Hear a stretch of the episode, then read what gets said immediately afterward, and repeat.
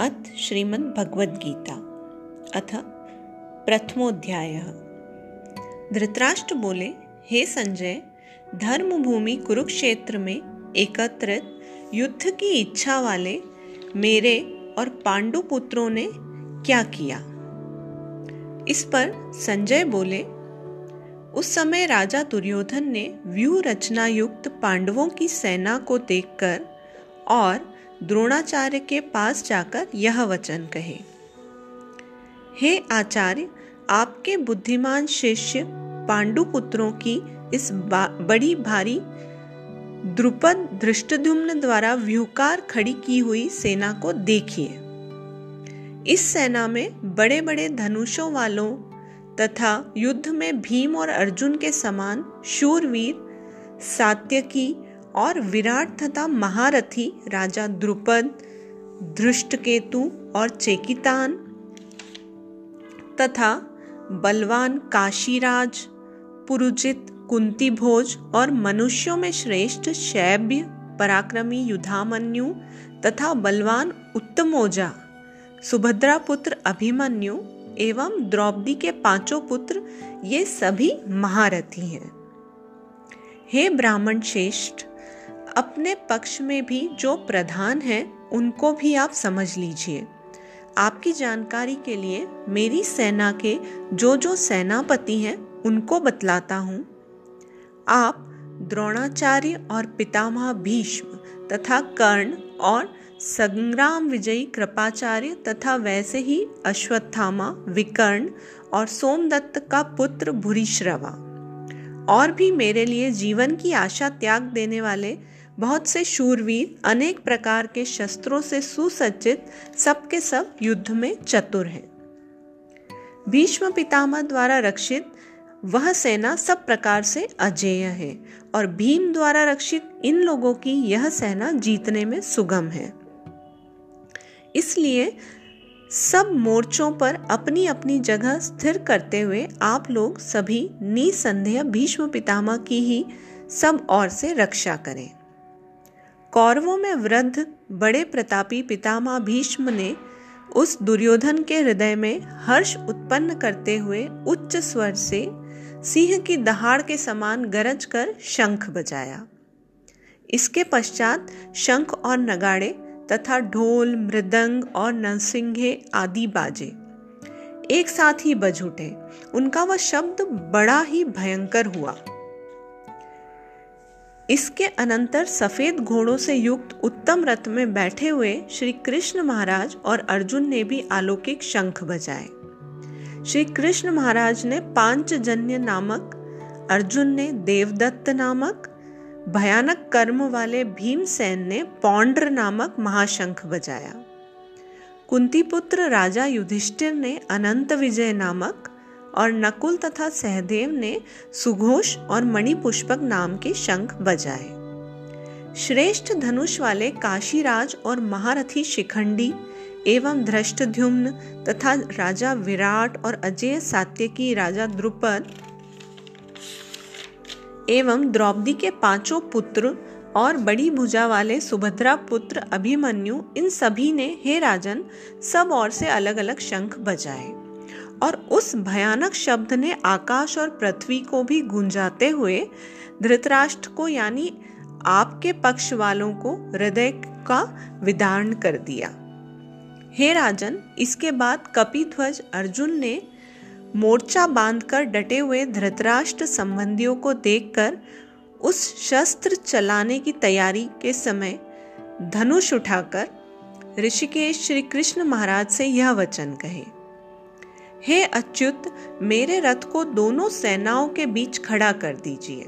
अर्थात जहाँ पर दोनों सेनाओं के बीच में यह रिक्त स्थान है, वहाँ मेरे रथ को खड़ा कर दीजिए।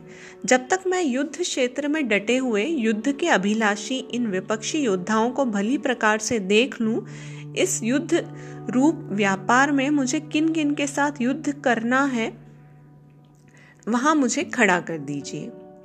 दुर्बुद्धि दुर्योधन का युद्ध में हित चाहने वाले जो जो ये राजा लोग इस सेना में आए हैं, इन युद्ध करने वालों को मैं देखना चाहता हूँ। तब संजय बोले, हे धृतराष्ट्र, अर्जुन द्वारा इस प्रकार कहे हुए महाराज श्री कृष्ण चंद्र ने दोनों सेनाओं के बीच में भीष्म और द्रोणाचार्य के सामने तथा संपूर्ण राजाओं के सामने उत्तम रथ को खड़ा करके इस प्रकार कहा कि, हे पार्थ युद्ध के लिए जुटे हुए इन कौरवों को आप भली भांति देख लो। इसके बाद प्रथा पुत्र अर्जुन ने उन दोनों ही सेनाओं में स्थित ताऊ, चाचाओं, दादाओं, परदादाओं, गुरुओं और मामाओं को देखा। भाइयों को, पुत्रों को, पौत्रों को तथा मित्रों को, ससुरों को और सरहदों को भी देखा।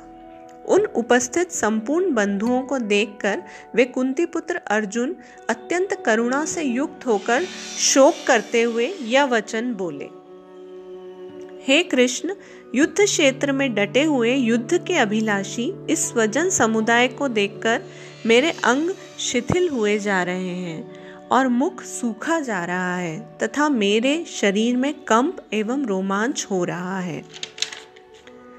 हाथ से मेरा गांडीव धनुष गिर रहा है और त्वचा भी बहुत जल रही है तथा मेरा मन भ्रमित सा हो रहा है। इसलिए मैं खड़ा रहने को भी समर्थ नहीं हूँ। हे केशव, मैं लक्षणों को भी विपरीत ही देख रहा हूँ तथा युद्ध में स्वजन समुदाय को मारकर कल्याण भी नहीं देखता। हे कृष्ण, मैं न तो विजय चाहता हूँ, न राज्य तथा न ही सुखों को। हे गोविंद, हमें ऐसे राज्य का क्या प्रयोजन है? ऐसे भोगों से, ऐसे जीवन से क्या लाभ है? हमें जिनके लिए राज्य, भोग और सुखादि अभिष्ट हैं, वे ये सब धन और जीवन को त्याग कर युद्ध में खड़े हैं। गुरुजन, ताऊ, चाचे, लड़के और उसी प्रकार दादे, मामे, ससुर, पौत्र, साले तथा और भी संबंधी लोग हैं। हे मधुसूदन, मुझे मारने पर भी अथवा तीनों लोगों के राज्य के लिए भी मैं इन सबको मारना नहीं चाहता।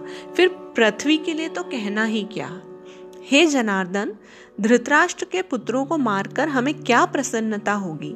इन आततियों को मारकर हमें पाप ही लगेगा। अतएव हे माधव, अपने ही बांधव धृतराष्ट्र के पुत्रों को मारने के लिए हम योग्य नहीं हैं, क्योंकि अपने ही कुटुंब को मारकर हम कैसे सुखी होंगे? यद्यपि लोभ से भ्रष्टचित हुए ये लोग कुल के नाश से उत्पन्न दोष को और मित्र के विरोध करने में पाप को नहीं देखते हैं। हे जनार्दन, कुल के नाश से उत्पन्न दोष को जानने वाले हम लोगों को इस पाप से हटाने के लिए क्या करना चाहिए? कुल के नाश से सनातन कुल धर्म नष्ट हो जाते हैं। धर्म के नाश हो जाने पर संपूर्ण कुल में पाप भी बहुत फैल जाता है। हे कृष्ण, पाप के अधिक बढ़ जाने से कुल की स्त्रियाँ अत्यंत दूषित हो जाती हैं और हे वार्षणीय, स्त्रियों के दूषित हो जाने पर वर्ण संकर उत्पन्न होता है। वर्ण संकर कुल घातियों को और कुल को नरक में ले जाने के लिए ही होता है।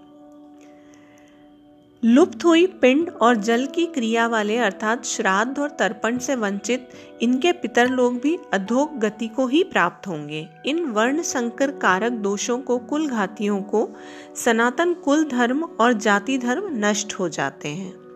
हे जनार्दन, जिनका कुल धर्म नष्ट हो गया है, ऐसे मनुष्यों का अनिश्चित काल तक नरक में वास होता है, ऐसा सुनने में आया है।